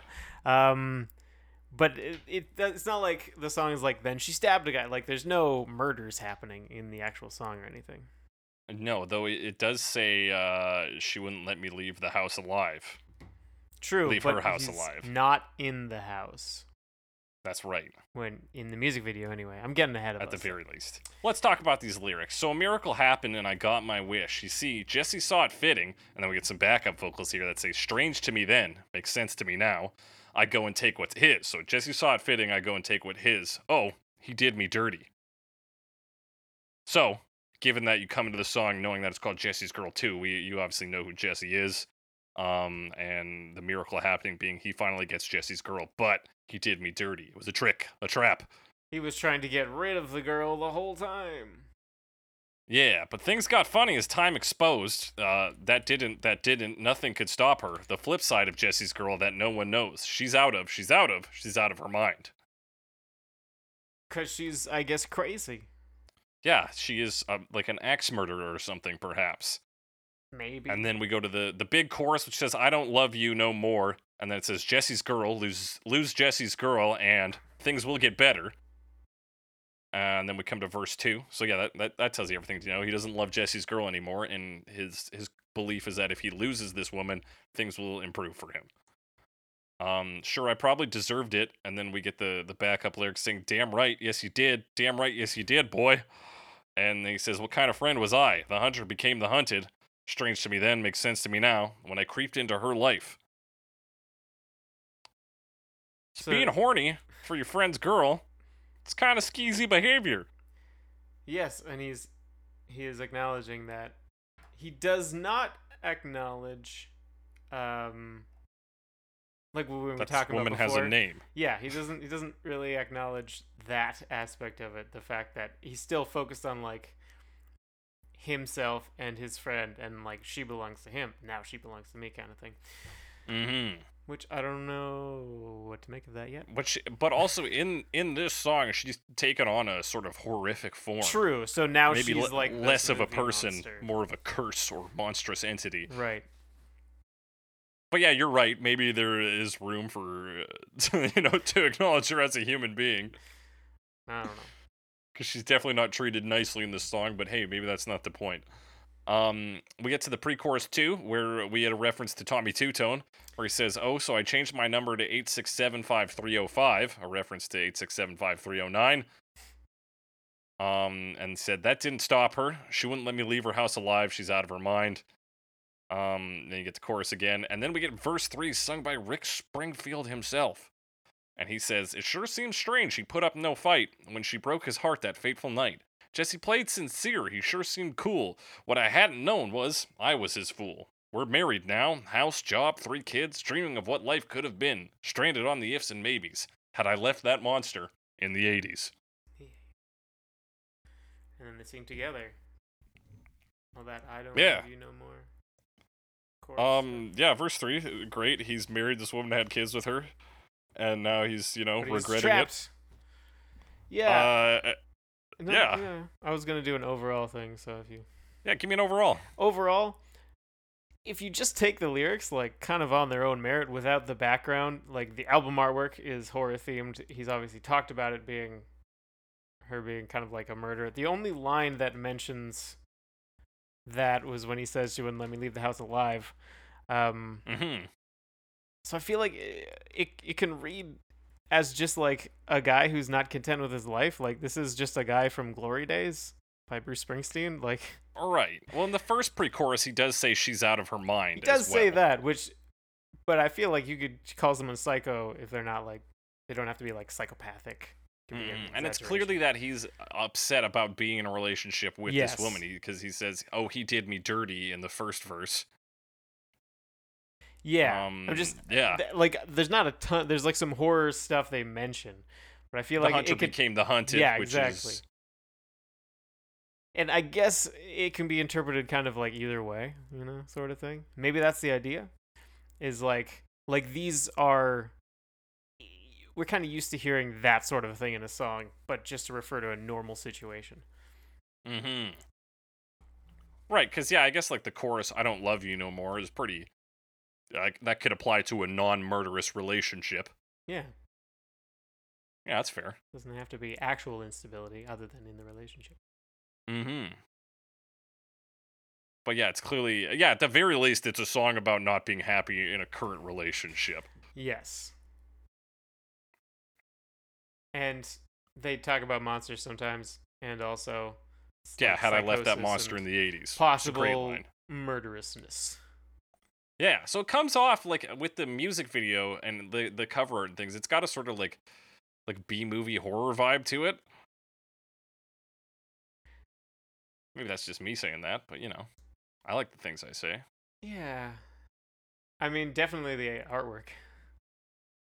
Definitely the Yeah. album art. That's very. She's got like a claw hand, giant claw hand, and there's a bunch of monsters in front of her, but she's like she's like the worst monster Yeah, dog. because I think they're scared. of her, Um, yeah. but it's small, so it's hard to tell. Is there a dog in the the cover art to reference the Working Class Dog Working album? Class Dog, I hope so. But it also kind of looks like it's wearing a blouse of some sort or like a dress. Yeah, it does look like that. You know what? It's not a dog. That is a like a little girl. It looks like a like a terrier, but but it, it has claw. Oh, that's his kid. Is that his kid? That's his kid. Yeah, so it's the three Ah. kids and Jessie. This girl. Okay. Um, nonetheless, let's talk about see. the uh, I let's talk about that. the instruments here. So, like we already mentioned, structurally, it actually follows a similar structure to the original song. See, verse, pre-chorus, chorus, and then a bridge later on.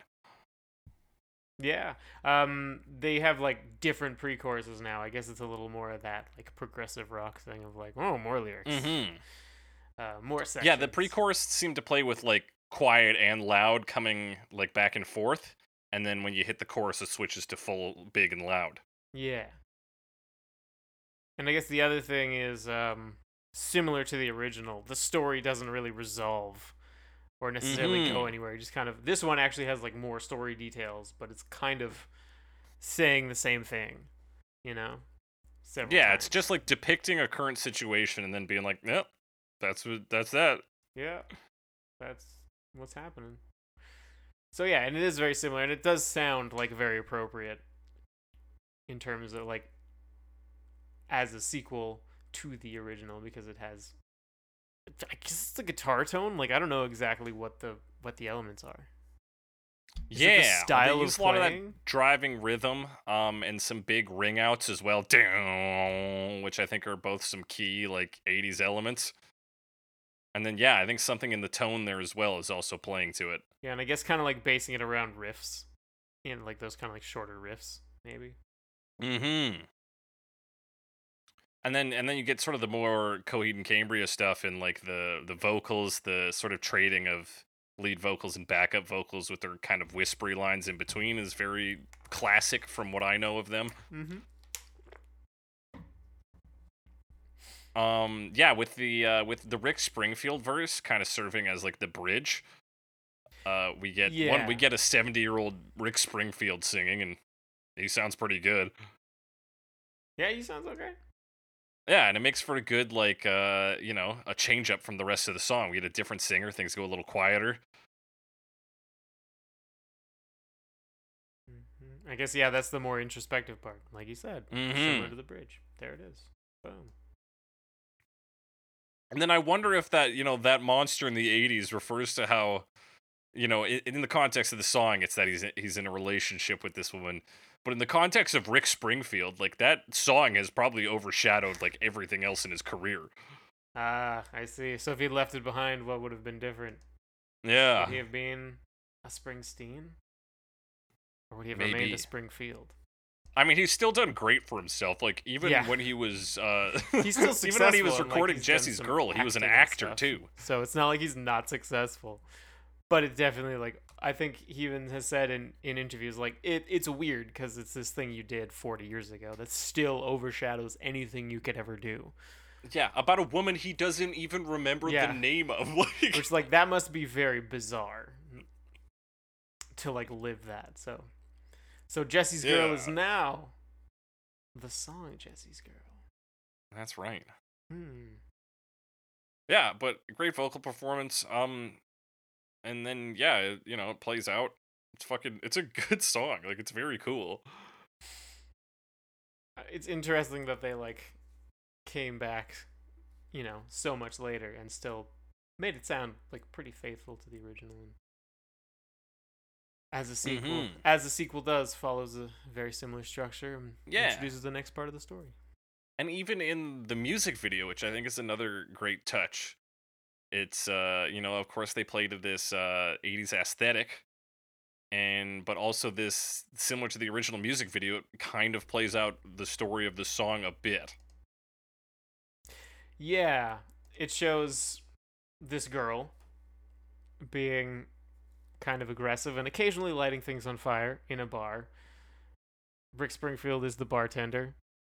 And I there seems to be a guy there and I is it implied that that's like him in the past like it's kind of this anachronistic thing like they have cell phones but like that's him young or is Um, he seeing the story th- play out in a I in think he's mo- seeing the story play out, and it's either he's like- someone suggested that the the woman is his daughter, and that she's just as shitty as her mom.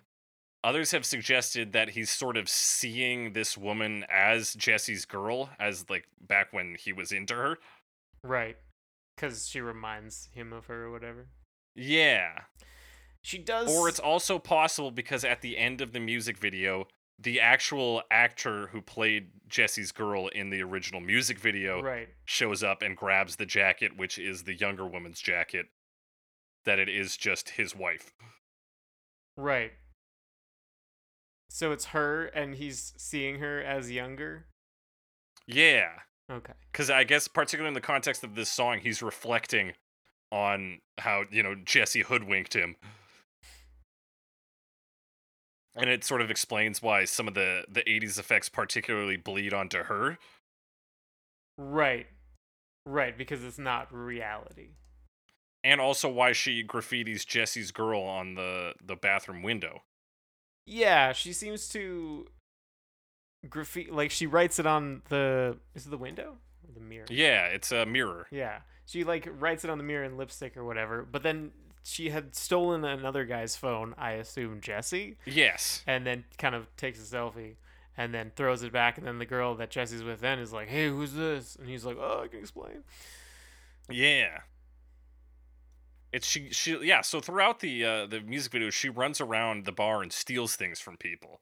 A wallet, that phone which she ruins a relationship with, a lighter which she uses to set the uh the pool table on fire, On cartoon fire. on cartoon fire. Yeah.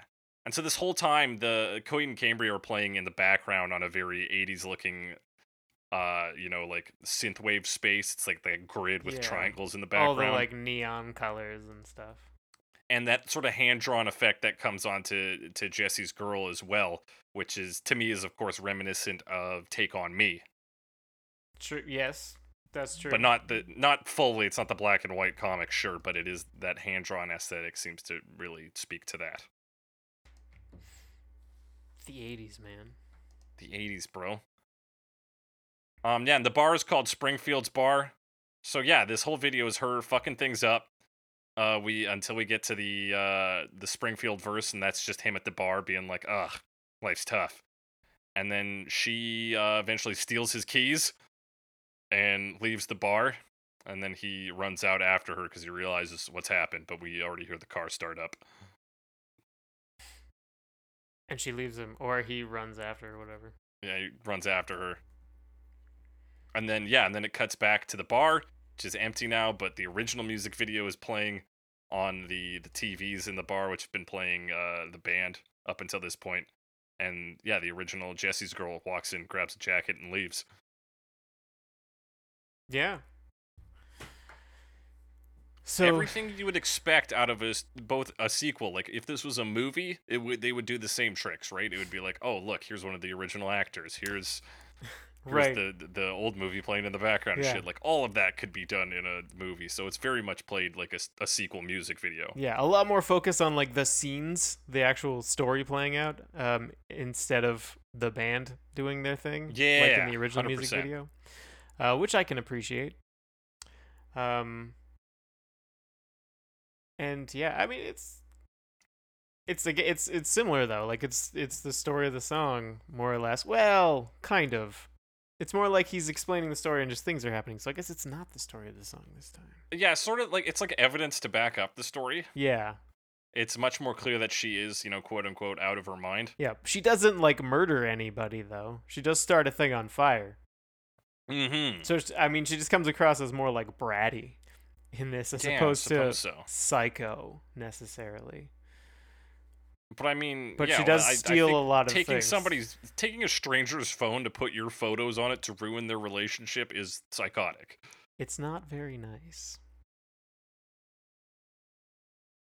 Certainly not. But yeah, that's the sequel song, uh, which- uh, we have talked about now. Um, I think we've both given it a thumbs up, which is of course the rating for this segment. Wait, it's if we called it the squeakquel, so hang on, it's got to be out of three chipmunks. How many chipmunks do you give this song, Alex? Two and a half. Two and a half chipmunks. I'm gonna give it the full three. Ooh. Simon, Theodore, and Alvin. He's the main Which- one. Which which chipmunk are you having? Hmm. Well, Theodore's Theodore's kind of short anyway, so Oh yeah, and, and then you can give them either Theo or Door. Like you got two two easy breaks. yeah. So the tall one, um, Simon. Simon, Simon the tall. Oh yeah, here. Yeah, he is the tall one. Yeah. Tall with the glasses. That's the one I'm I'm having. Okay, fair enough. Um, yeah. If you guys know some some sequel songs, they're also called response songs or answer songs. Um, you know, Sometimes they're up, just called what- ashes to ashes. Yeah, sometimes they are just called Ashes to Ashes by David Bowie. But yeah, if you guys want to talk to us about those, hit us up. Tell us, tell us, tell us everything. We've actually uh, talked about a response song before, or answer song rather, uh, "The Wallflower." Way back. That was way fun one. back, which was an answer song to "Work with Me, Annie." and So you guys wanna totally talk about that. it. Just go way back in our in our history. That's been our episode today. We talked about a lot of things. We did. We said a lot. We meant a lot. You know, we're gonna say just one more thing. You know that you guys know that thing. We always say it's the it's the one thing we always It's say. thing- we say it every time. I mean, you, you don't even probably don't even need to say it. I I you know what? It's I just I feel like it makes the people feel good. You So, should you say know. it. Ah, what am I talking about? Ah, as we always say on Cover Me, you know, I wish that I had Cover Me. I wish that I had Cover Me. Where can I find a podcast like that?